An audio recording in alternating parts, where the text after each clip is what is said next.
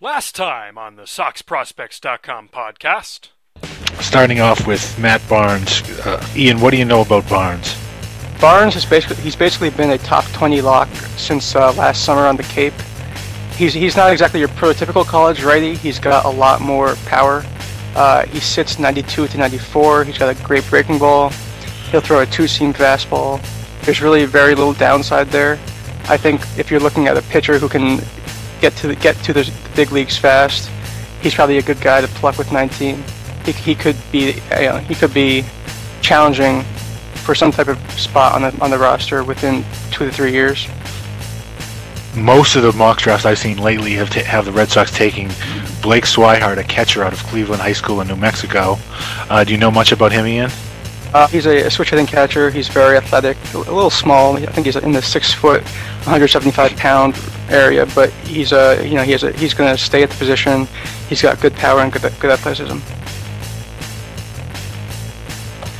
All right, well, that was uh, some audio from our last podcast. Uh, for those of you who are listening, you knew ahead of time the scouting reports on Matt Barnes and Blake Swihart, uh, the first two picks by the Boston Red Sox in the 2011 MLB draft. Uh, anyway, this is the SoxProspects.com podcast for July. As you can tell, I'm not Mike Andrews. This is Chris Hatfield. Uh, we're going to be running things a little differently uh, this this month. The inmates running the asylum, so to speak. Um, as I said, I'm Chris Hatfield, uh, the senior editor and columnist for SoxProspects.com. With me, as usual, uh, the only other regular who's on the podcast today is Chris Mellen, our director of scouting. Uh, Chris, welcome back. Thank you, Chris. It's good to good to have you. Uh, and then, Chris, we should briefly mention. Speaking of last podcast, correctly predicted Matt Barnes being selected with the first pick, uh, Hey. number 19 overall. Everybody gets lucky once in a while, right? Run into a fastball. So Blind squirrel finding a nut. Good work. Good work. Uh, and uh, with us, introducing you to the these two to the masses, I guess, so to speak. Um, if you follow the website, you're probably familiar with their work. But uh, with us is uh, our our apparently new, newly named, but uh, has been scouting with us for a while, Northeast Scout Ian Cundall. Ian, welcome to the podcast. Thanks, Chris. Good to be here. Yeah, yeah. And uh, also joining us for the first time, he uh, came down with us to spring training this uh, this spring. He's been doing a lot of good work on our news page. Is John Meoli, uh, our columnist, and who probably at this point needs a better title than that, but we'll deal with that in the off season. John, welcome. Thank you very much. Good to be here. And uh, yeah, so th- like I said, this is going to be a little bit different uh, than most podcasts. Uh, Mike is not here to run the show, and uh, Ian Theodoridis is is not with us this time either. But uh, what can we say? Real life comes gets in the way sometimes. we're gonna get through it. We're gonna get through we it. will. We got it. We will. By hook or by crook, we'll get there. Um, some things we want to talk about today. Uh, some of you sent us in some questions via Twitter. We'll we'll get to most of those hopefully. Also talk about uh, the trade deadlines coming up. This will probably be our last podcast before the trade deadline. What do we think the Sox need, and what minor leaguers do we think might go? Uh, along those lines, it's kind of an interrelated discussion. Uh, next season, it's a little. It might be a little early to look at this now, but I don't think it is. The 40-man roster. There's going to be kind of a logjam uh, on the 40-man roster. Uh, there are at least four guys by our count who are not currently on the 40-man roster that need to be added, uh, and some other guys who are on the bubble. So, what are the Red Sox going to do? Are they going to add them? Are they going to trade them? Are they going to risk losing them in the Rule Five draft? Um, and we'll also, of course, talk about the latest news, transactions, who's hot, who's not, things like that. And I'll just generally put these three on the spot uh, because I can, because I'm running things today. So uh, I guess we'll start off with uh, some recent names that have uh, kind of been at the forefront of Red Sox prospect discussion, uh, both through transactions and just with their play. Uh, I guess we'll start with uh, a younger guy who kind of came on the radar really late last season in in fall instructional league. I guess was when he made his biggest splash. Had a great year in the Dominican Summer League. Was named the Red Sox Latin Program Player of the Year, and uh, we had him pegged for Lowell. But all of a sudden in June. Xander Bogaerts got promoted to Greenville out of nowhere, and he's been tearing it up. Um, uh, uh, Mellen, I think you're the only one here who's seen him, if I'm I'm correct. Tell us what's what's the deal with Bogaerts, and do, you know, tell us how.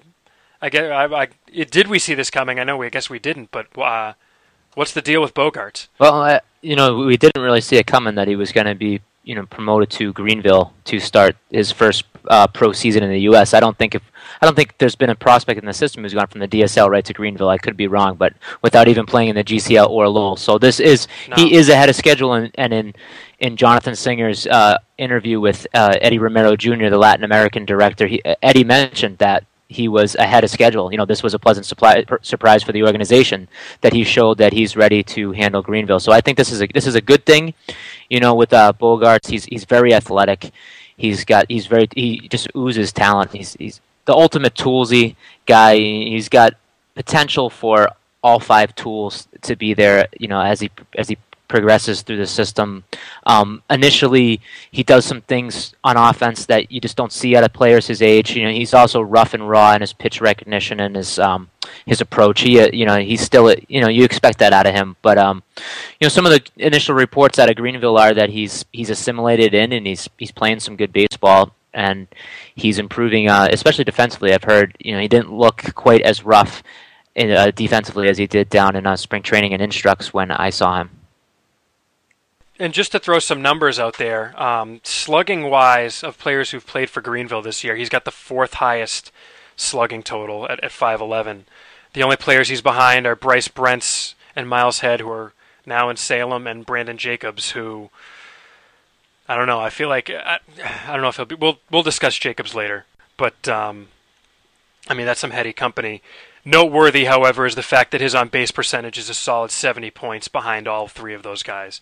So as That's- as Chris mentioned, there's some room to grow there. Um, and that's and that's 21 games as well, so it can fluctuate. Yeah. You know, his slugging percentage could drop 100 points in oh for sure, four games. Yeah, for sure. But six home runs in 25 games at this point is, I mean, from a kid that Pretty young good. is kind of unbelievable. That's Um, pretty good. Ian and John, just as guys who follow the system, uh, what are you guys seeing as a guy this young going to Greenville and doing what what Xander's done, Xander Bogaerts? Either one. I'll, I'll take I'll take this one I guess first. I had a chance to speak to Billy McMillon down in Greenville last week, and he said that they too were present, pleasantly surprised with just kind of the way this kid's developing and the way he's going about it, and the transition from down to the Dominican to you know full season ball. Even though he didn't do it at the beginning of the season, is a tough one for all of them to make. And he saw a kid that not right away, obviously, but in the future could absolutely be playing for a major league ball club. And at this point, that's what you want to hear from a manager. He's not going to say otherwise, but you could tell he really believed it when he was saying it. And Ian, I know you were there when we were discussing uh, his ceiling. I mean, uh, you know, as far as the boomer bust potential. Uh, I mean, what are your thoughts on that as far as Bogaerts goes? In, with Bogaerts, you probably have the prospect with the highest ceiling in the whole organization, um, ahead of Middlebrooks, ahead of everyone. Um, but he also is the type of player that he might get to Double A and flame out there. So it's the ultimate risk reward type player, and um, I mean they have to be pleasantly surprised with what he's done. Um, I know talk, uh, in Lowell they mentioned that they had him penciled in the lineup, and uh, they were not expecting him to get put up in Greenville. So S- Sox pro- uh, have to be happy with what he's done so far. Yeah, Lowell kind of got shafted. who else? They there were a couple guys who were ticketed but- for Green for Lowell that wound up. Ramo, being- Henry Henry Ramos, Henry Ramos. and uh, right. Heiker Heiker Heiker Meneses, Meneses at shortstop. So they're they're a little thin with the guys that they thought were going to be there. But it's good for the system, I think, you know, to have those guys that high. Um, another guy who recently was promoted, but much higher up in the system, that might have caught some people by surprise, given some work he has to do, is Ryan Lavarnway. Uh, certainly making some of us who kind of, I know I kind of poo-pooed that uh, that move as being a little premature, given the work he has to do defensively. But um, with the bat, since Lavarnway has gotten to Pawtucket in 26 games, uh, 343 average, 414 on base, 646 slugging, seven homers, nine doubles. Uh, clearly, the bat will play. Um, what do they do? Is this the catcher of the future at this point? Uh, I'm seeing that in some places. Uh, some say DH, some say kind of bench guy. Uh, I don't know. Uh, what say you guys? Let's let's uh, start with. Uh, we'll go with Ian, new guy. Tell us. What do you see Um, with Lavarnway's future? I've I've seen him a couple times, and I mean his defense is rough. He's definitely improved from when he joined the organization. Um, he's improved his receiving skills, blocking. Um, he's you know he's got he's a little limited um, movement wise from side to side, but he's definitely you know working hard and trying to improve behind the plate. Um, the bat is the tool that will obviously be carrying him for now. And next, I mean, Chris and I have talked about this that next year, um, it we'll see if the Red Sox are comfortable enough with him to maybe have a situation with him backing up Saltalamacchia at catcher and uh, also splitting time at DH and playing a little first base. But um, probably he's going to have to be versatile in order to carve out a significant career because um, the bat alone isn't going to be able to carry him. But you never know. I mean, with that type, with the numbers he's putting up right now, it's been definitely uh, exceeding my expectations at Pawtucket at least.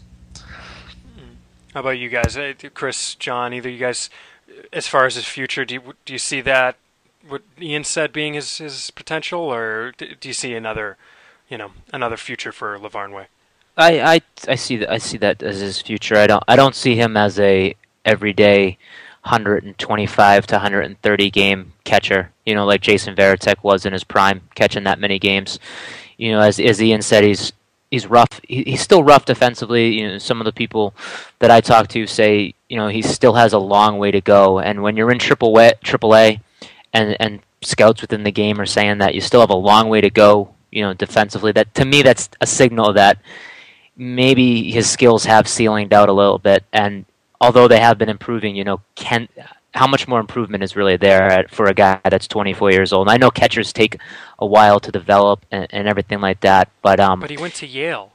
Right, he went to Yale and he can and he can call a good game. I'm not being facetious, but there is going to Yale or going to you know University of Florida, if it's all about your talent level and, and if you have that those skills to develop. And and I'm not watching him for the last two years pretty closely defensively. I'm not quite sure the skills are there to be an everyday catcher. Oh, all right. Well, Chris Mellen on the record saying that the University of Florida is a bad academic school. Uh, John yep. Meoli, anything to add? I meant for baseball schools, my friend. I know. I'm messing with you. I'm messing with you. Uh, Meoli, what do you got? Anything anything to add on on Lavarnway? Uh, not much to add, but in terms of the bat plan, I believe it was the game they were playing the Rays when we were down in spring training.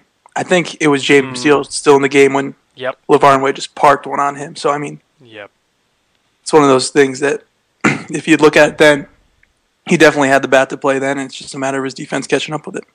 Yeah, I agree, and I think there's something to be said for the versatility. I mean, you look at the Sox bringing up Navarro recently, and that Navarro wasn't hitting well in, in Pawtucket, but his defensive versatility, in my opinion, was something that got Navarro up.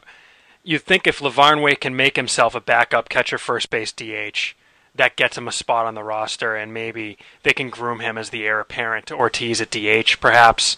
Um, I don't think he's necessarily going to be ready for that next year. I don't know about you guys, but um, I think if you can groom him to be that, maybe after a two-year deal for Ortiz, perhaps that might be a good future for Lavarnway. I know, uh, um, you know, the Sox they've they've never really groomed a DH, so we don't know what they look for. So would they go with the homegrown DH? I don't know, but um, it'll be interesting to see what they do with Lavarnway. Uh, do we do we agree he at least comes up in September for a cup? Yes. Yes, he he can hit lefties right now at the major league level without a doubt. So. Yeah, I'm gonna make it a full agreement there. Yeah. All right. Um, moving on to some other guys. Recent promotion from Greenville. We kind of I mentioned that trio in in Greenville that had kind of torn the cover off the ball all year. The most recent promotion out of that group to Salem was Miles Head, the first baseman. Kind of really coming from off the prospect radar to just rake so far this year in Greenville. Just to look at those numbers again, uh, 338 average, 409 on base, 612 slugging, and he actually was at his best uh, near the end of the month. Uh, he was actually our June Player of the Month for the website. Uh, what do we think out of Miles Head? Is is he a prospect? Is he the latest Andrew Pinckney that gets hot for a year and then we never hear from again? He's he's still pretty young. I believe he's in the. Uh, he might be. I think it was the eighth youngest player in the Carolina League now, if I remember correctly. Um, I don't know which which of you guys have seen him and what do you think? Anybody?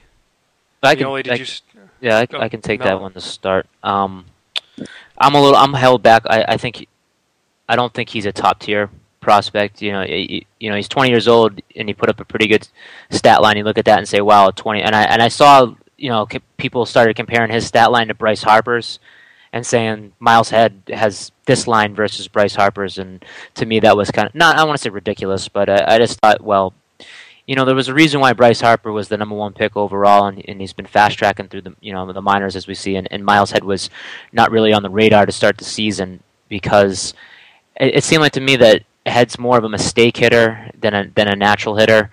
And in, in, an A ball, when I watched when I was down in Greenville, those pitchers make a ton of mistakes and, and they don't get ahead in counts and they miss with easy fastballs and in pitchers counts and they hang a lot of balls. So it's I'm held back just on that green, you know, seeing what he does in the Carolina League, which to me was is a much better pitching league. It seems like those teams sh- struggle a lot more offensively in the Carolina League. If you look at the t- overall team numbers, their their numbers are kind of down overall the last couple of years. So I want to see how he does in the Carolina League, and I think he could be, you know, a guy who can can potentially be there for the entire season in 2012.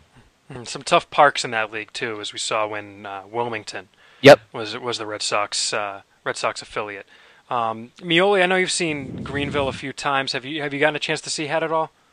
Yeah, I got a chance to see him a couple times, and I know the bat. I mean, Mellen was dead on that he can hit mistakes, and there's a lot of mistakes in that league. But he's also going to have to work on his defense over at first to be able to track through the minors. I saw he just kind of made a bad judgment play charging a chopper in the one game that I saw, and it went right over his head. Probably should have stayed back on it.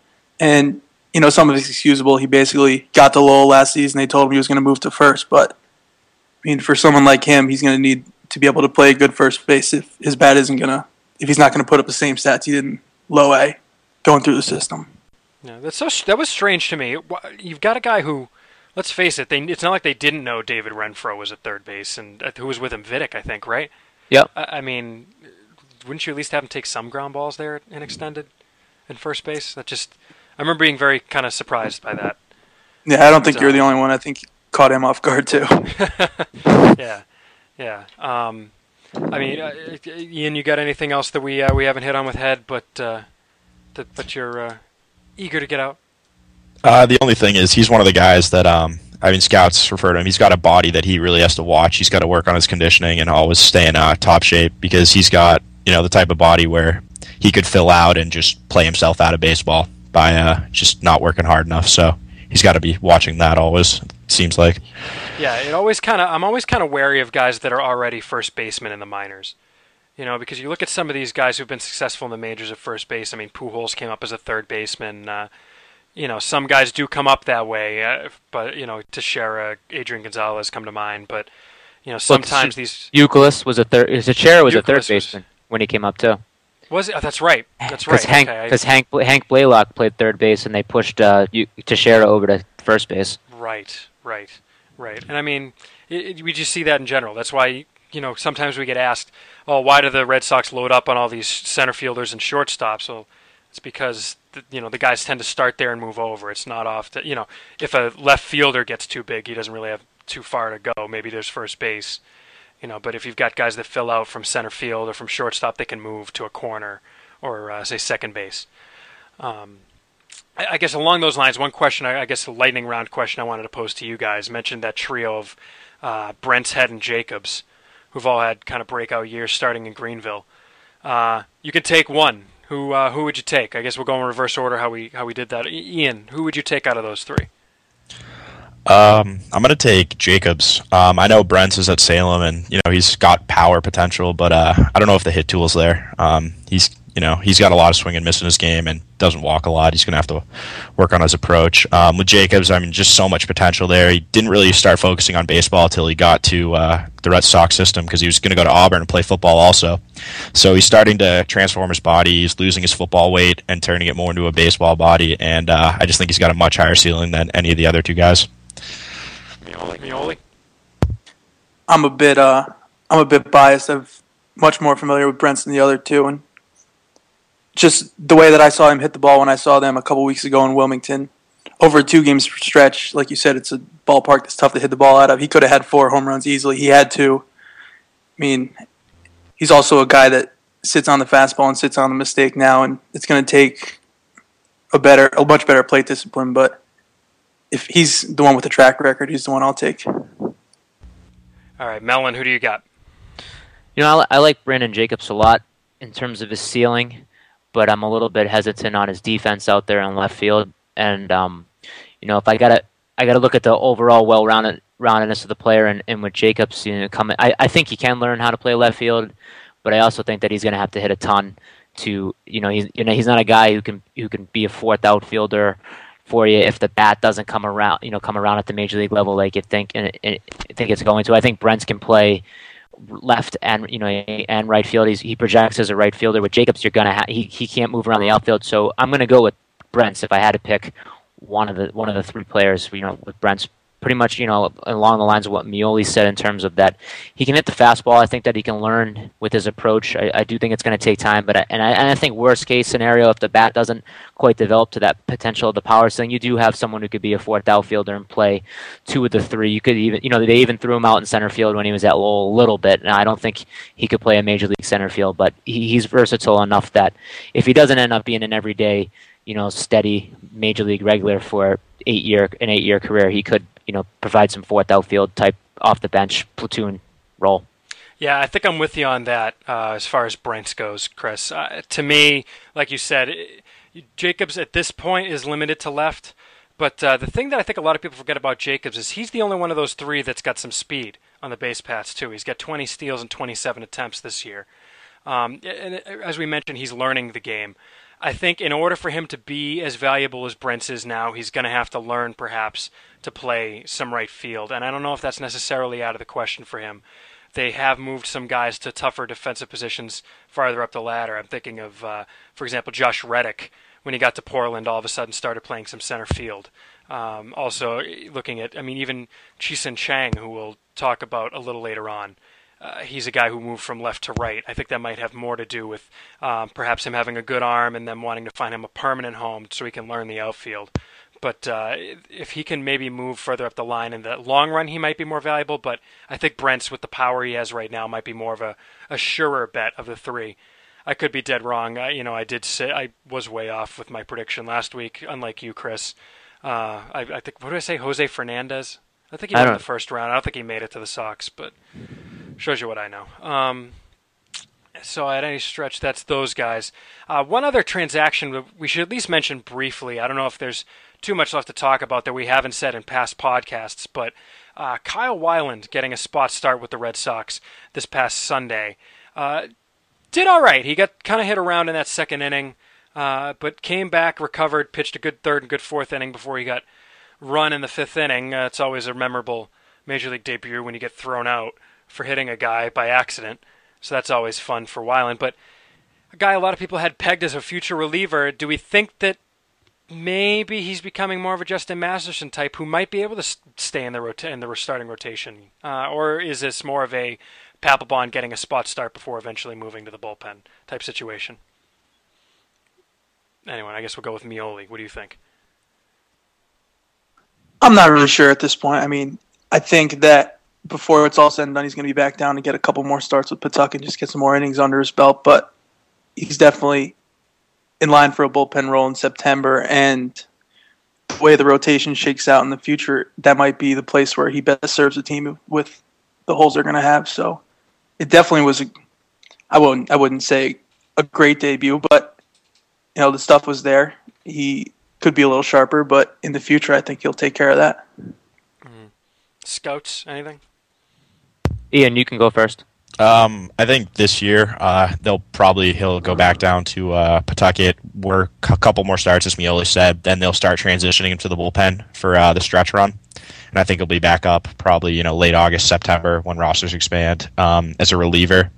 But when it gets to spring training next year, I think you got to try him out as a starter. Um, you know the, the Red Sox don't have very many pitchers in their organization right now who can project as starters. You know, guaranteed right now. So um, you got to try him out there until he fails, and then you can move him to the bullpen as a last resort. Hmm. What do you think, Chris? Uh, as as I wrote in the ladder last week when I when I did Weiland, I, I do th- I think he's a bullpen guy. I don't no, nothing that he's done this season has really changed my mind on that. I, I think that he could if you're a small market team or a second division team who wants to get an inexpensive arm and, and, and get have them log innings just to see if they can stick in a rotation. Uh, the, the, the Weiland's attractive, but to me, in the outing that was what what was noticeable in the outing was is I think he threw one changeup in in his five in his four plus innings, and um, he threw mostly fastball. Um, he threw his cutter, and he threw some curveballs you know there people have been saying that maybe it's a plus pitch, but I think it's more like a solid average pitch for him. It's not something, you know, it's not like Buchholz's curveball in terms of you know being on that type type of level, and, and he doesn't really have three three pitches, including a changeup that he leans on. So it just to me, I think he's more, you know, seventh inning guy can can pitch multiple innings out of a bullpen and um, help the major league team down the line in that aspect. Hmm. So you're not impressed by the fact that I mean that cutter is something he added back. I guess he used it at Notre Dame but the Red Sox wouldn't let him throw it until this year. The fact that he's added that cutter doesn't really do it for you. No, it doesn't. It you know unless his fastball is good. I mean, his fastball he can get up to 94, but uh, as you mentioned, Justin Justin Masterson, his is 94, 95 with tremendous sink. Weiland has a lot of run on his fastball, so it's not it's not one of those balls like you know like Roy Halladay's fastball 93, real heavy in terms of always going downwards. Weiland runs in on right-handed batters, and and with that cutter, I don't think he can just you know, looked a little slurvy. I just don't think he can sit there and throw that cutter 20, 25 times a game when batters realize that's that's what he's got because he doesn't really have a pitch that changes the speeds on the batters and drops out. You know, his curveball, he looks the back door or he sweeps it, but that changeup, I didn't, I haven't really seen a changeup from him since he got the Double A. It's been more like a fringe average pitch for him, average at best. So I, I just, I didn't see it. I mean, to me, he kind of strikes me as a guy that the Red Sox use as a trade piece with a maybe a second division team that thinks that can wait him out and see if he's a starter or if he transitions into that bullpen role. Um, take a look at the season Masterson's having. I don't think the Red Sox were able, with you know needing to compete every year, to wait and see if that's what he would become as a starter. So maybe get value for him that's a little bit more than the middle reliever that he's going to be for you. I think that Weiland might be a situation like that where to the Red Sox maybe he pitches the seventh and that's what he's locked into, but for another team, maybe they can give him a year in the rotation, see if he pans out, see if that changeup gets better, see if that curveball becomes a nice strikeout pitch for him. Perhaps I was reading, uh, I think Dan Hoard had a blog post where he was talking with another pitcher on the Pawtucket staff, saying that Weiland had started throwing that curveball almost as a backdoor pitch to lefties. Maybe that's the the pitch to get lefties that he needs. I don't know, um, but you know, we'll get into later how the Red Sox have to clear some room on the 40 man. I think Weiland might be a guy who could go in a trade if they need to add a piece. But um, again, my opinion. Uh, so we've hit on some guys who've had good seasons. Let's get to a couple who've been a little bit disappointing. Uh, two guys this month have been, uh, or I guess it, it's kind of grown since then, but two major guys who've been demoted this month have been Michael Almanzar and Stolmy Pimentel. Tale of two different players, I guess. Almanzar, for the most part, uh, I've been on record in this podcast of what I think of him. I think the Red Sox wasted a million and a half dollars on a guy who's never going to get above high A. Um, he started the year in Salem almost the, needing a change of scenery after two plus seasons in Greenville, and lo and behold, he didn't hit at all. Uh, he hit, uh, if I can bring this up real quick, uh, what he did in, in Salem, he was Oh, it's right at the bottom of the list. There we go. Uh, 182 average, 223 on base percentage, 245 slugging for a robust 469 OPS. Uh, he's been a massive disappointment. He's basically a first first baseman at this point. Uh, is it? Am I going too far in saying that he's a waste of a million and a half dollars, or is there still hope for Michael Almanzar? I, well, I don't know if I'd, I don't know if I'd use the word waste of a of a million and a half dollars because it's always I mean you take chances right guys don't sure. pan out and, and the Red Sox can afford to throw money but it has been disappointing uh, you know his career has been his career progression has been disappointing within the system. I think I think for us as a as, as a website, I, I, know I think we've discussed this in the past before. He was a, he was a valuable lesson for us when you know when we, I remember when he started off really well in the Gulf Coast League and we were getting some good reports. He moved way up the rankings and then he got to Greenville and it just kind of fell apart for him. He was demoted to Lowell, back to Greenville. You know, you know back to up the Salem, demoted to Greenville. He's been demoted twice in his career, so yep. he was a valuable lesson for us. Just looking at players, you know, trying to project, and for me, you know, I, I felt that that was it was pretty valuable for me in terms of what I do here for the website. But it's just I hate to say it, but it's like he just doesn't take to doesn't take instructions well, and he and he and he just reverts back to old habits. You know, a couple games in a row, he he's kind of doing what it seems like he should be doing, and then and then it just backs off for for a, a stretch of games, and and he doesn't kind of just just looks stuck in neutral or even going backwards for the last three seasons. Hmm. Rookies, either you got uh, any thoughts on Almonds Almanzar? I mean, I remember in the GCL we were trying to figure out what nickname we were going to give him. It, it, it, makes me mad because I want to do that with Xander Bogaerts because there's so much potential there for great nicknames, and I, am afraid to because I'm afraid I'm going to jinx him like we did with uh, Almanzar. Yeah, and I guess to that point, it is a lesson with the young toolsy guys that you don't really know what you have. You know the potential's there, but it's not always going to pan out. And obviously, there are going to be differences between one guy and another, but makes it makes it very smart to temper expectations with situations like Bogaerts and Henry Ramos, who are there, and you can see the potential's there, but it's just a matter of them getting it done. Yeah, just on that, there's I mean, there's a reason they're called prospects and not sure bets. So you gotta, I mean, for every uh, player that turns out, um, there's a Michael Almanzar who looks like isn't going to turn out. So.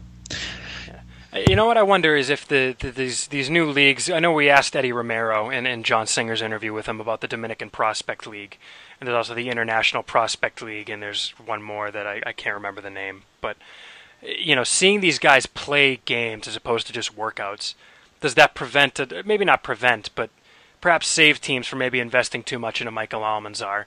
I remember hearing a story that when he came to the system and he was in extended spring training, he uh, when he was in extended spring training, he got to first base and just walked off of first base because he didn't know he wasn't supposed to. He thought he was supposed to just go away. He didn't realize he had to then run the bases because he just hadn't really learned how to play the game yet. You know, are we going to see less of that? Maybe. maybe that's not even a factor here. Maybe it's just the kid's not coachable. I don't know, but it's an interesting situation. Um, opposite of that, based on what we're hearing, a guy who's really working hard and just not seeing results so far this year is Stolmy Pimentel. Uh, basically went to Portland and he ran up a nice record of 0 and 9. Uh, it just hasn't been there for him for one of the guys who many of us thought was kind of a, a rising star in this system, perhaps a future uh, future number one pitching prospect in the system type.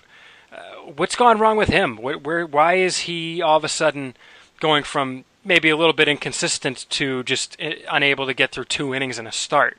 Uh, I know the Portland bullpen basically was supremely taxed in the past month almost because of the fact that Pimentel couldn't last more than two or three innings, although it, at one point it became a plan to get him shorter starts of two innings or three innings to build his confidence back up before going to kind of the uh, nuclear option of demoting him that we finally had to go to.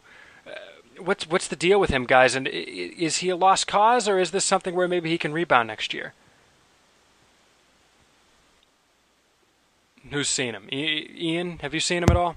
I have not seen him this year. No. I've just heard, heard, just heard reports, and um, they're kind of calling it a mulligan year. I mean, he's just he's. I guess the velocity's been there from what I've heard. It's just he can't command anything, and he's just not missing bats like he was last year. I think he has 30 strikeouts on the whole season in 60, close to 60 innings, which is a uh, a big drop off from last year.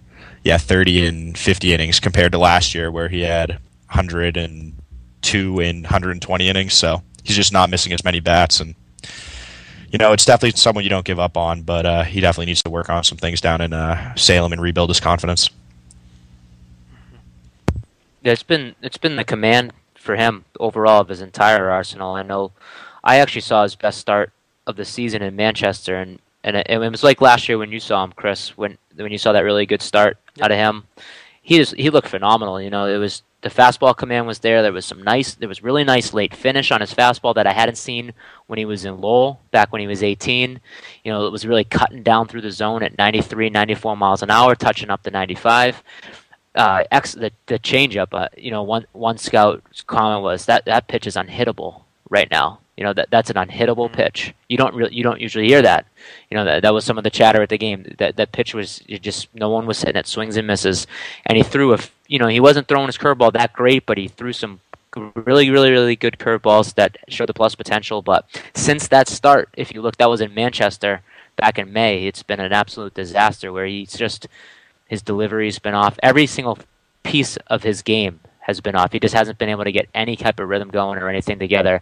And I think if you look in hindsight, I know last year with Casey Kelly, we said, well, you know, if the Red Sox kept him back at Salem and he put up great stats, you know, what would that have done? And and they did the right thing with him by putting him in Double A. And he and Casey Kelly struggled, but he didn't get lit up and absolutely demoralized like this. You know, it was a little bit different. And and maybe maybe in you know hindsight, this is one case when I could see like possibly you know maybe Pimentel should have stayed back in Salem, despite what he did for the full season. Uh, You know, maybe maybe that was the right course. But I, you know, you can't. You got to throw sometimes the guys up into the fire to see to see what they got in terms of you know how well they can adjust and and where their stuff's at. And right now, his stuff's just not there for a Double A pitcher. Yeah, you know, it, it's funny. We know he.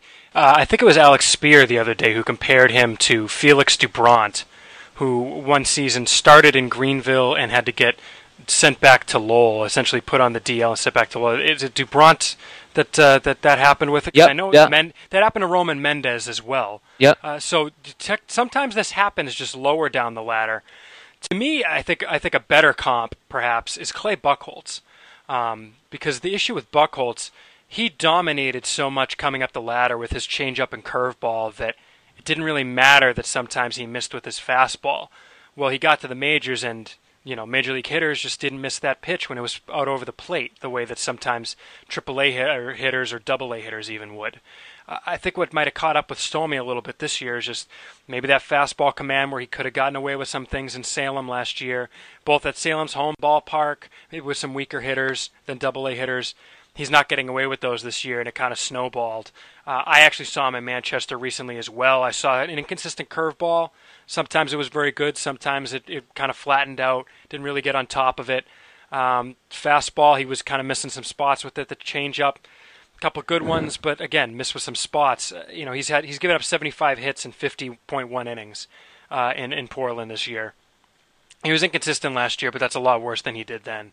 Uh, let's let's move on to some other topics. Uh, first, we, we asked on Twitter for uh, some questions, some questions from our, our you know our followers on Twitter. Said we'd get to them, and we actually we got a bit of a uh, call it a celebrity question, I guess, Chris. I don't know if you want to. I'll let you t- tell tell us what the uh, what the question is and who it's from. we got a question from one of our one of our readers and you know loyal loyal followers, John Berman, from over at ABC News. You can find him at at John S Berman on Twitter, all one word. And John's an avid Red Sox fan. Big He- Sox uh, fan. big Sox fan. You know, he, he wrote an interesting piece on frequently asked questions on Derek Jeter's pursuit for 3,000 hits. He's definitely he's definitely got a great sense of humor, and he's and he's very interested in Red Sox prospects. So he asked, he sent in this question. He asked, so Kendrick Pers- Perkins, drafted last season, is now in the GCL. That feels like hundred years from the big leagues. Who was the last Red Sox draftee to play a year in the GCL and still make the big leagues. And I stress the word year. So he's asking who's played a year in the GCL and still made the big leagues. Simple question. Simple question. You would think it would have a simple answer. You would. It doesn't. it really, really doesn't. It's funny looking at this research. I was kind of stunned because you know you can go back using uh, you know both our site, uh, Baseball Reference, also a good tool. So going back and you know, note that the language used by John. He says draftee. So this doesn't include you know international players because a decent number of international players go to the GCL to start their American careers.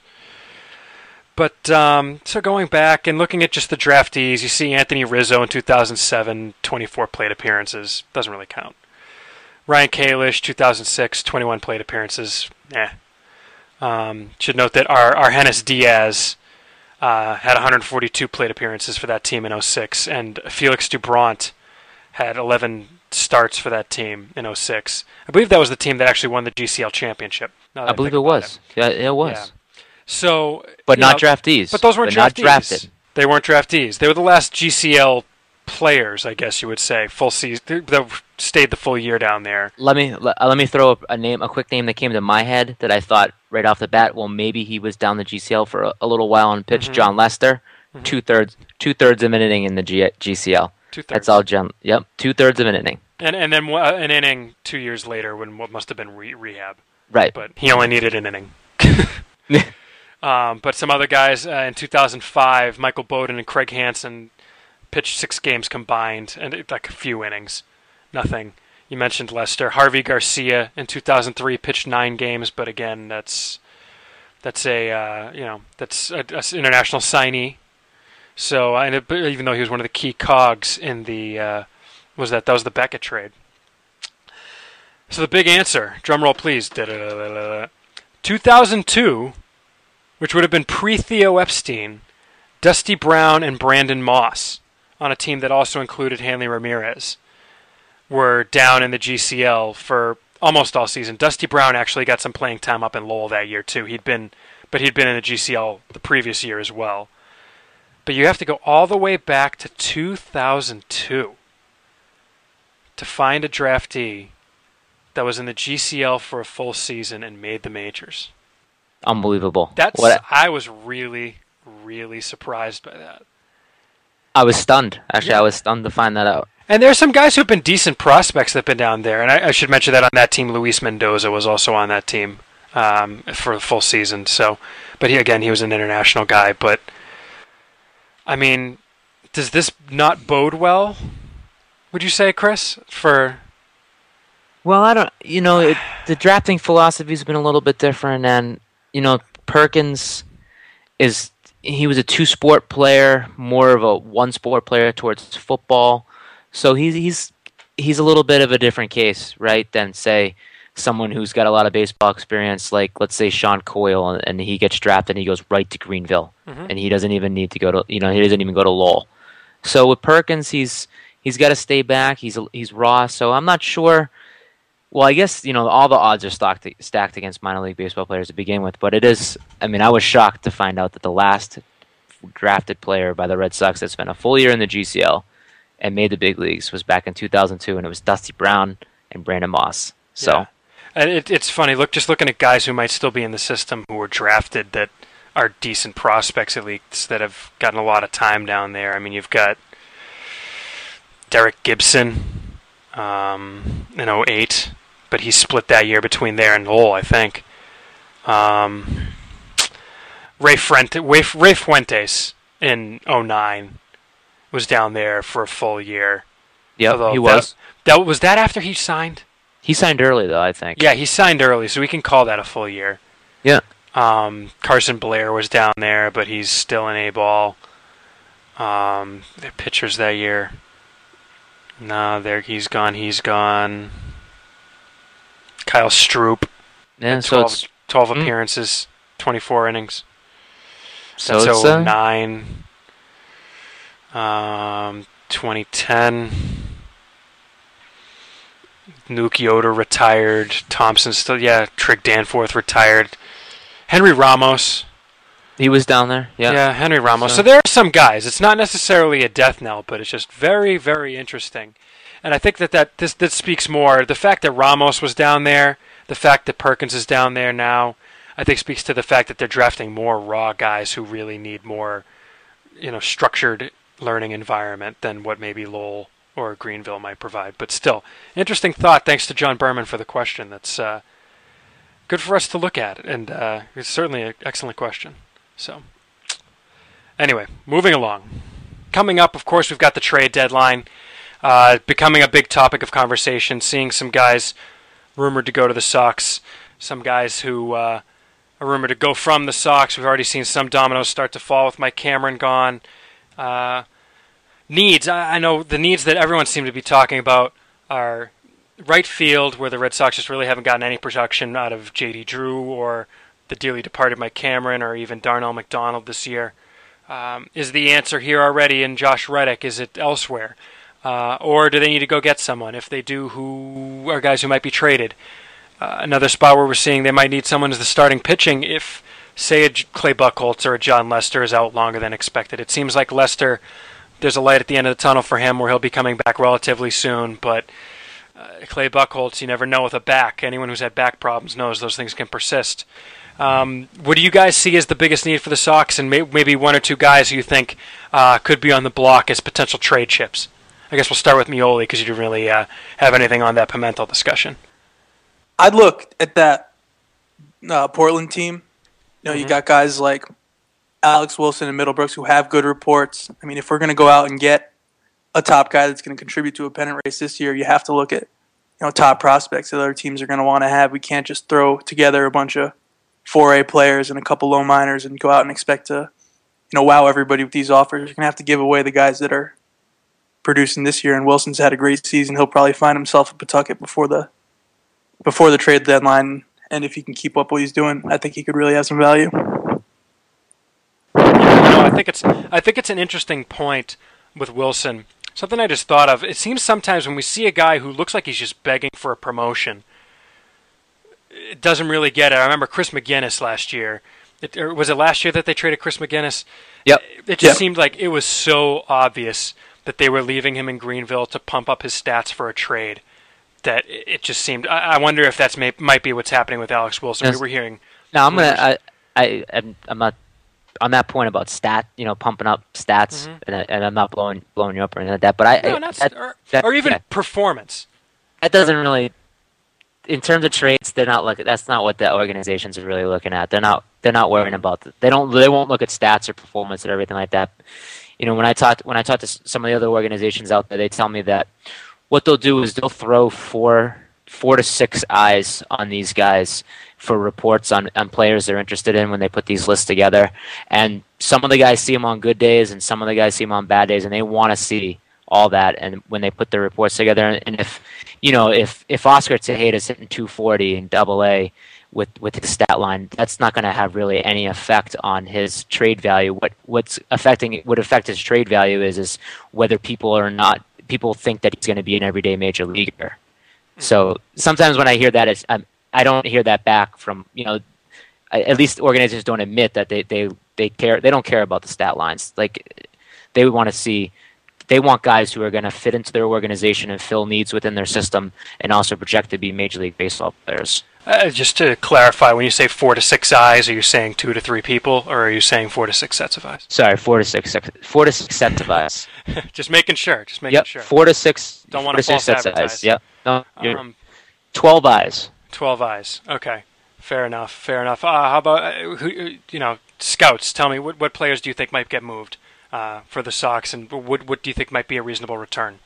Ian, how about you? Um, I mean, guys like Che-Hsuan Lin, um, people who are blocked um, is one thing to look at. Um, you know, Lars Anderson, obviously, um, he's been he's kind of blocked at first base and DH, and but we don't I don't know how much value he has anymore. He's someone to look at. Um, as I mentioned, Che-Hsuan Lin. Um, other guys off the Lowell, uh, Lowell, Portland roster. Um, you got Stephen Fife, Alex Wilson. There's the kind of guys that uh, we don't know what they are right now. I mean, they might be starters, they might be relievers, but they could probably have a better chance of starting with the the clubs the Red Sox would be trading with. Um, and you know, with trading guys like that, um, obviously you're not trading the top prospects like Middlebrooks, but I think still think you could get someone like a Ryan Ludwick or a Josh Willingham in return. You know, a right-handed bat to uh, complement Reddick, Drew, or whoever wins that right field job right now. Does Lars strike you guys as a as a player who could probably use it? Maybe not a change of scenery necessarily, but maybe some different perspective on coaching or something. He just he seems to be just be stalling out to me. Yeah, I agree with that. You know, I, as Ian said, the you know look look at positions of surplus and where guys are kind of blocked. You know, the Red Sox trade when they tr- make trades, they trade from positions of surplus. You know, and they trade with organizations that have a need for where they have surplus. So that that's what you kind of you know try to if you're trying to try to think about who's going to move. You know, look who's behind them, who's in front of them, and and with um, Anderson, who's in front of him, Adrian Gonzalez over at D. You know, you got potential David Ortiz, Kevin Youkilis, potentially a DH in a couple seasons. So Anderson's future with the organization seems blocked, and and, it really all uh, it matters who likes him and who who who wants to you know what's his value you know as a second or third piece in a trade. He might be like the piece that goes over you know with a Middlebrooks or or a Jose Iglesias or a Ranaudo type prospect. If I'm not saying they're going to trade those guys, but Anderson would be in support of you know the, the upper tier prospects you know in the organization right now. Yeah, you got to be realistic about these guys' value. I, I, just pass this along on sports talk radio today. This is why I can't really listen to sports talk radio that often, but heard a guy call in and suggest that the Red Sox trade David Ortiz and Lars Anderson for um, uh, Albert Pujols and a minor leaguer. And uh, of course, he was summarily laughed off the show. but uh, yeah, that's not happening. You know, like you said, he's a support piece. Um, Right. uh, personally, uh, you know, I mentioned Kyle Weiland. I think he might be a guy that moves. Lin, uh, Ian mentioned, is another guy who I think might move. And I think when we get to some of these guys in the 40 man discussion, I could see them maybe being thrown in. I think it depends what the Red Sox get back, too. Um, you look at the Adrian Gonzalez trade, that blocked Anthony Rizzo.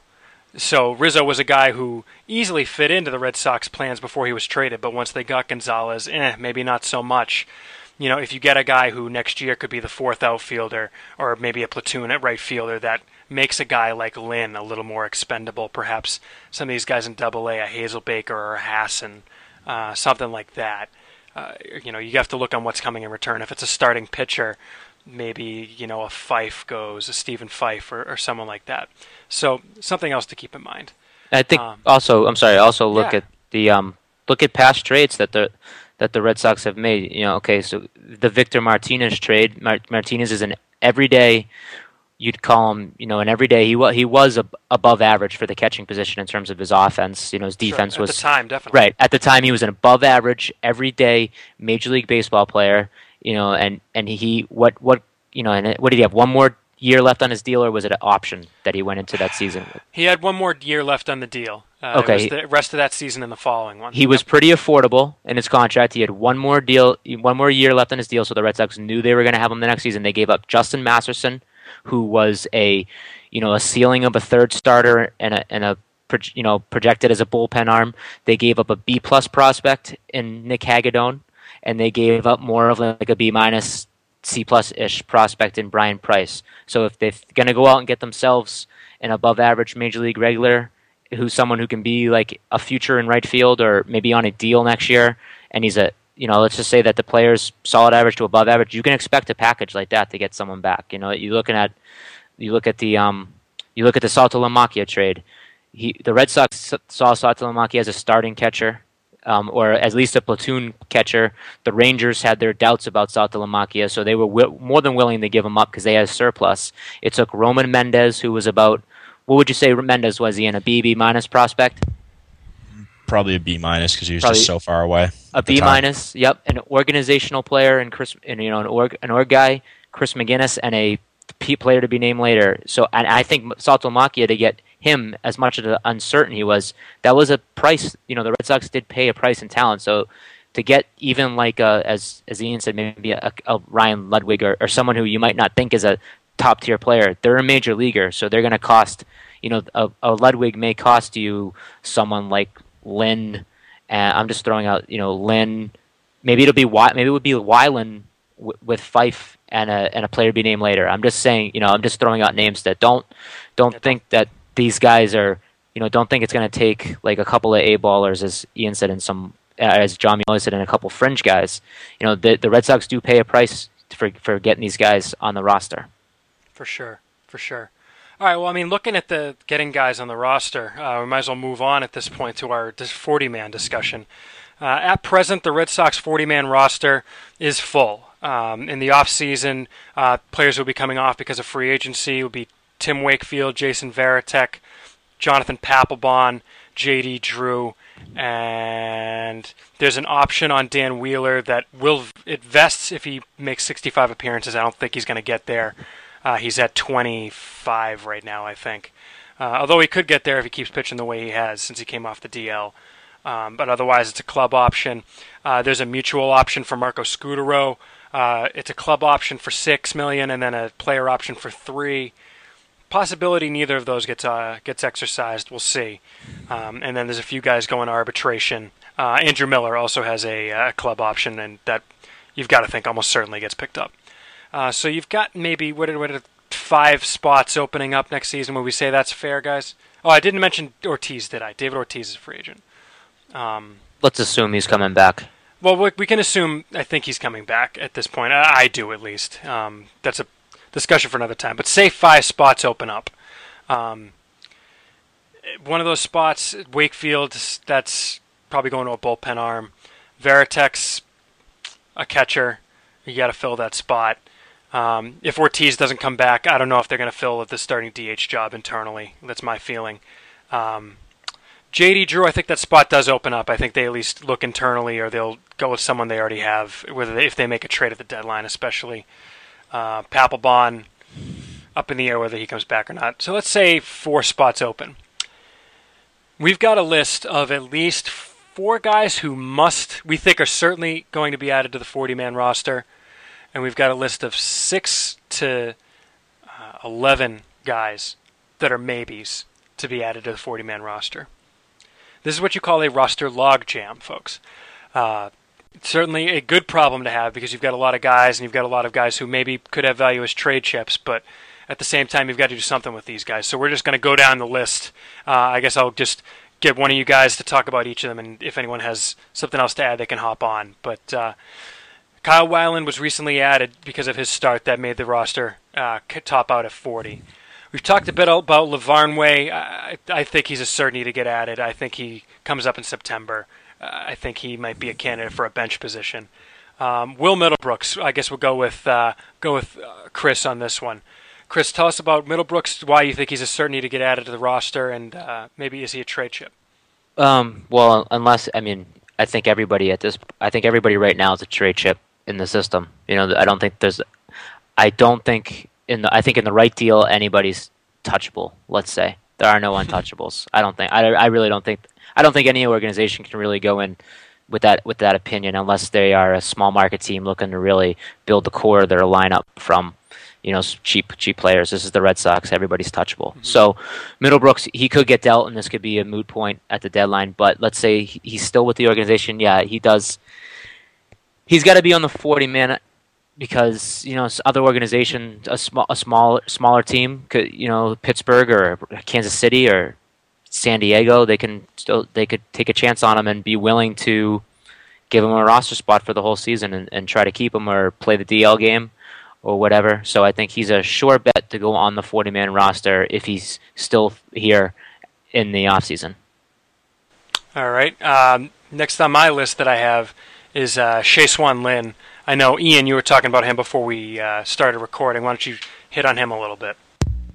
Yeah, I mean, as we know, he's a great defensive center fielder, um, and he's got some speed, and right there is a bench player at the very least. Um, I don't know if he can start for the Red Sox or ever will, but um, there are other teams, as Mellen mentioned, Kansas City, um, you know, San Diego, teams like that. That why not take a flyer on him, see if he can stick as a fourth outfielder, especially in the National League. He'll have more value there, I think. So uh, he's definitely got to be added, or he's going to be gone probably. Mm-hmm. All right. Uh, so, so hold on. You think he's going to be gone as a trade, or? I no, I said I think he's going to be added or be he will on. be gone. Okay, yeah, sorry. They, they have to add him or he'll get taken. Sorry. Yeah, yeah, no, sorry about that. Um, and then uh, Meoli, I guess I'll give you Tim Federowicz. What are your thoughts on him as far as being added to the 40 and maybe his future within the organization? Well, I think the second part is the key there. I mean, if you think he has a future in the organization, you have to add him. You know, he's out of the upper level minor league catchers. He's the one with the best defensive skill set. And if you want to have him in the organization, you're going to have to add him because just with his defense alone, he could probably he's another one of those guys that could catch on in a smaller market team without the uh, you know even without the stick. So if the Red Sox think that he's someone who can be a part of a platoon in the future going forward, whether it's with Lavarnway, with another catcher, then he has to get added. Mm-hmm. I, I agree with you on that, and to me, I think an important part of that is the way the Red Sox value their minor league catchers. I mean, this is a position that went from being a complete weakness to, to one people saw as a strength to now one that people think is a weakness again. Uh, and it's just it's a weird situation with the Red Sox. One player that's on the 40 is Luis Exposito. Uh, personally, I think he's a candidate to perhaps get removed from the 40 man if they need room in the if the Red Sox need room in the off season, and I think he would pass through waivers. Um, just having kind of a strange season in Pawtucket. We had one one question from a from a on Twitter user, if I can get to it. Um, yeah, Rich Fortier asked, FedEx seems to have had a reasonable season in Portland and Expo is not getting it done in Pawtucket. Why not swap them? I don't think you're necessarily going to delete Exposito. I mean, sorry, not delete, demote Exposito for the season he's had, but, uh, you know, I, I, think as far as the 40 man goes, I, I could see them swapping FedEx on and Exposito off. Does that sound fair to you guys? Yeah, I think that's fair. And I'll throw just a, a small nugget on Fedorich one organization's crosschecker who's gone through the whole minor leagues for the whole the whole I guess the whole eastern portion of the country for the minor leagues said that Fedorich was the best catcher that he's seen, you know, this season in term, uh, defensively. The best defensive catcher he's seen in them of the players that he's he's checked out on this season. Yeah, so that's where his defensive skills are. So I think definitely that you know he could def uh, the reason why I mean he could definitely be I mean I think if LaVarn, if the 40 man roster is full and Lavarnway goes up for a September call up, does Exposito get DFA'd in September, you know, you know, you wonder, wonder. right? Because that would make Lavarnway the third catcher. So I mean, there really need- isn't too much else on there that could be. Ex- I mean, the minor leaguers on the 40 man roster right now are Oscar Tejeda, Stolmy Pimentel, Luis Exposito, Lars Anderson, Ryan Kalish, uh, Jose Iglesias. Because in usually, I mean, usually Felix in Dupont, usually in theory they have three, what, three, four catchers on the Hotovy. they have three, four catchers on the 40 man roster, and then they Yeah. usually the third catcher gets bumped up to the 40 man roster during September. So it's usually the two, the two, the start of the backup and then the third catcher. Well, this Mm-hmm. if we're thinking Lavarnway is going to be bumped up, then that makes him the third catcher, but he's not on the 40 man roster. So something's going to have to. I know it's a long way till September and spots open up, but that's something to think about. Yeah, I I think I could easily see Federowicz being the number three catcher entering next season and being the first Yeah. guy they call up from the taxi squad. Um, all right, we got to move along. I think. Do we agree that all four of those guys are definitely does it, definitely getting added? Does anyone have any disagreement? As long as they're in the organization. No, Check Yeah, as long as Yep, they're here. we're all agreed. Yep. Right. Yeah, okay, traded, though. looking at some maybes, uh, we'll just hit on them real quick. Um, I could get some quick yeses and nos, and then I'll I'll pick one person to say why. Um, we'll still we'll go. Uh, the order will be Mellen, Ian, and John. Um, just tell me yes, no. Does this person get added to the 40 man in the off season? And I'll pick one of you to explain your answer. Uh, Drake Britton, Mellen. No. No, I don't think he gets added to the 40 man roster. I don't think he can stick with an organization unless there's a huge mass you know, tr- tradings of guys af- in front who need, who- who we feel need to go on the 40 man roster. I think I don't think it's a foregone conclusion that he, yeah, he's going to be in Double A to start next season, and they typically the 40 man guys typically all all start out in Double A. So I'm going to say no. All right, Ian, and then John. Just a quick yes, no. No. I agree Yeah, with no. everything you said. All right, I, I agree, and I think he's played himself off of the 40 man. I think coming into the season, he was a guy that might have been with that first group, but uh, just with the season he's had, if you're wondering our thoughts on Britton, we've hit on him in past podcasts, so head over to the podcasts page if you don't have those past ones and, and check those out.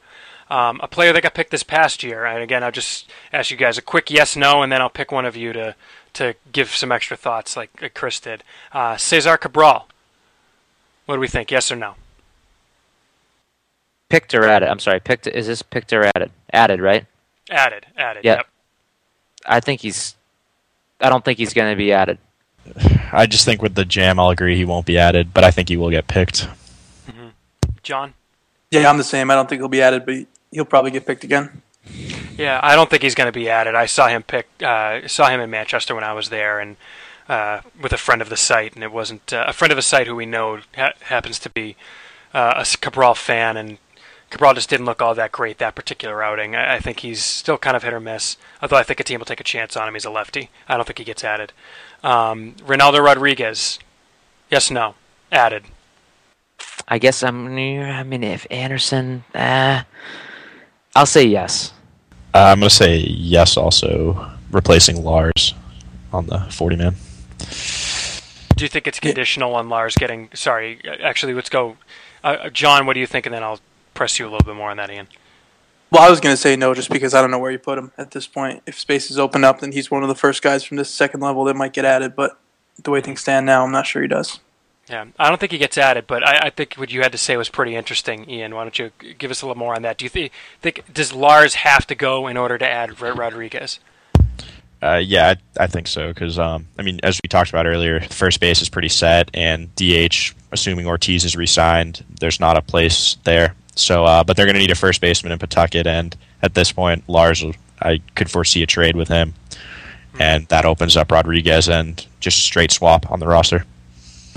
I, I don't think they add him, but I, this reminds me a lot of Hor- of uh, Jorge Jimenez. I, I could see him getting picked and perhaps getting returned. I, I don't think he sticks on a 25 man. I think the Red Sox take that chance. Uh, Stephen Fife, added or not? Having a good year in, in Portland. That's another. See, this is this is a logjam. Yeah. This is the logjam. 10 and 3 record, 359 ERA. His fastball's been looking. He's been Ian. Ian and I saw him. and He's been commanding the ball a lot better. His fastball's been down in the zone.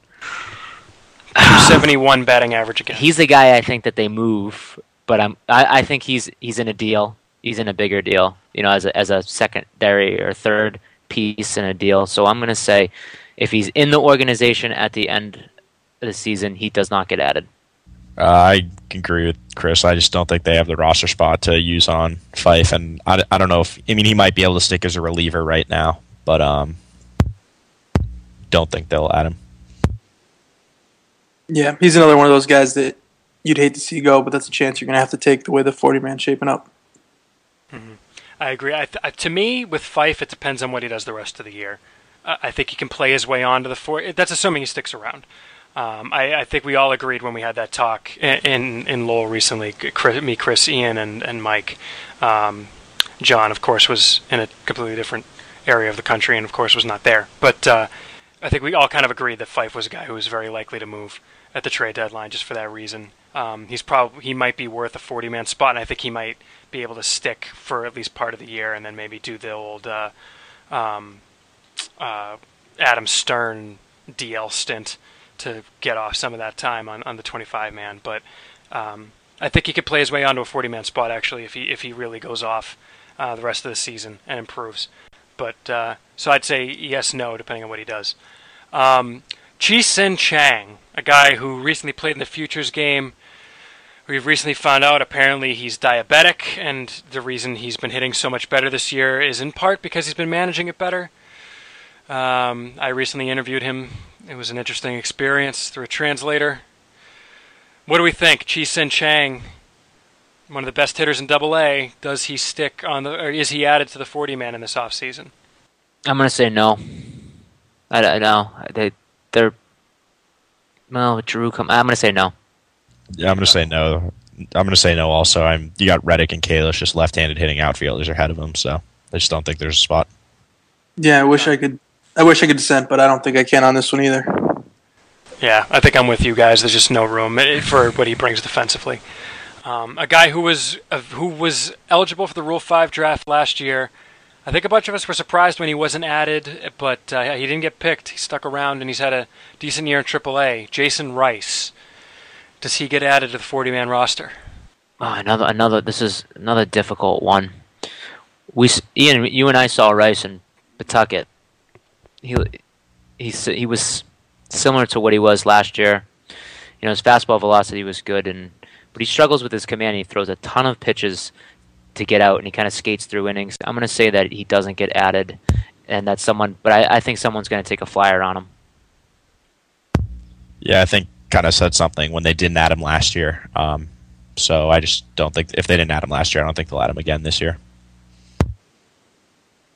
Yeah, it was kind of surprising he wasn't wasn't added last year, but as Chris said, he does throw a lot of pitches. When he does miss, he misses up, so it's not way up. Not it's not you know it's not even hittable. But I still don't think that there's a spot for him. Mm. Yeah, I think I'm with you guys. He reminds me a lot of Beau Vaughan, uh, a guy who let's face he was pretty much going to be taken in the Rule Five draft, but the Red Sox were okay with that because they just didn't want to waste the 40 man spot on him. Um, I think the fact that he hasn't gotten a chance in, in Boston yet, and he's been passed by guys like Tommy Hotovy, uh, perhaps you know Rich Hill will come back healthy next year. Does he come back to Boston? Uh, I, I, just think, as far as relief pitching goes, I don't think you use a spot on a guy like Jason Rice. Um, and I guess for this last group we have, I'll just say all five that we have here, and you guys can pick one or two guys from that group that you want to talk about and whether you think they'll get added or not. Um, we've got a group that's kind of the secondary maybe group of Miguel Celestino, Ryan Pressly, Eammon Portice, uh, Caleb Clay, and Manny Rivera. Some guys in Double A and some A ball guys who, you know, maybe they can stick as a bullpen arm. Some have had some success. Some have better stuff than others. What do you guys think? Let's go in, in reverse order this time. Uh, John Meoli. Anyone out of that group that kind of piques your interest as a potential either 40 man addition or Rule 5 pick? I'm not sure any of those jump over any we've talked about previously, but it's interesting that Clay is even in the discussion, given kind of the way he's pitched since coming back from Tommy John. I understand he's had one bad start recently that kind of sabotaged his stats, but there had to be something there that made the Red Sox take him so high. I heard he changed his arm slot. He could be someone that you know it, teams are, get tempted to take just to see what's there. But out of the rest of them, he's really the only one that's interesting to me. Yeah, former supplemental round pick. It's an interesting thought. Um, Ian, what do you think? Um, I, I got to agree with John there. I just if they're not going to pass the guys um, we've already mentioned, and um, with the logjam, I just I can't see any of them being added. Um, most interesting guy to me uh, is probably Ryan Pressly, um, which uh, is, I think Chris gets better touch on this, but we've got some good reports on him. So uh, I'll actually I'll pass this, thunder. I'm going to pass it off to Chris, and he can uh, discuss explain him. All right, Mellen, talk to us about Pressly. All right, I'll talk. I'll talk about three of those guys: Pressly, Celestino, and Clay. Pressly, first off, he's always been a guy that's kind of flown under the radar on our website, and um, you know when you see him, I don't know. It just to me when I saw him in Lowell and, and earlier in the season with Salem, there wasn't. I just you know I didn't really see that much, but I've been getting a little chatter. You know, some questions on him. What's the deal? What do you see? where do you think what do you think about him and then some other opinions come back to me that are a little bit different than mine and one one guy was was flat out just flat out told me was like hey you underrated ryan pressly big time you know so I, I took that seriously when when he said that to me when he called me out like that so i think i think with pressly and clay with and caleb clay as well some organiza- some organizations like the way they throw the ball they like the way the ball move, comes out of their hand i think if they they might just take them in the in the draft and, and and see if they have anything in spring training. If they can tweak them, maybe they think the Red Sox have done. You know, maybe they think they can do some things differently. Remember, the Red Sox way is not the only way in Major League Baseball.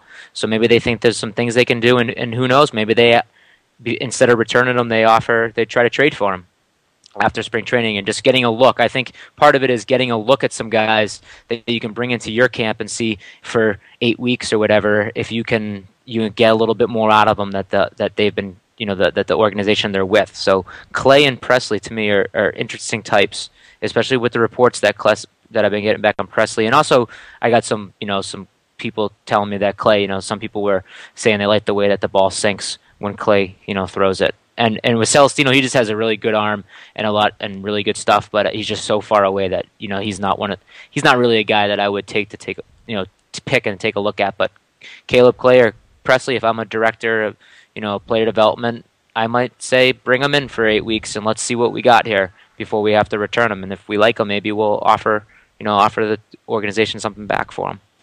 Yeah, it, you know, it seems to me that guys that get a lot of attention in Rule Five are lefties because those are the guys who really have a chance to stick. I mean, you look at Tommy Hotovy; he could probably stick in a major league bullpen if he's not on the. if- You know, he could he could be a Rule Five pick if he weren't on the 40-man roster. Um, we've seen that with Cesar Cabral, Jose Capayan.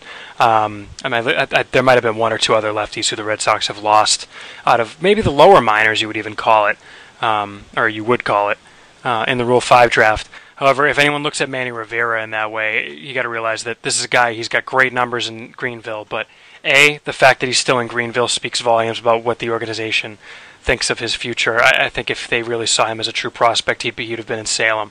There's been all kinds of room there for him. And the fact is, his fastball tops out in 80s. He might be able to get it up to 90 uh, if he has to. But, uh, you know, he's a soft tosser. He's not the kind of guy, if you're looking at lefties and maybe looking at Rivera, that might get picked.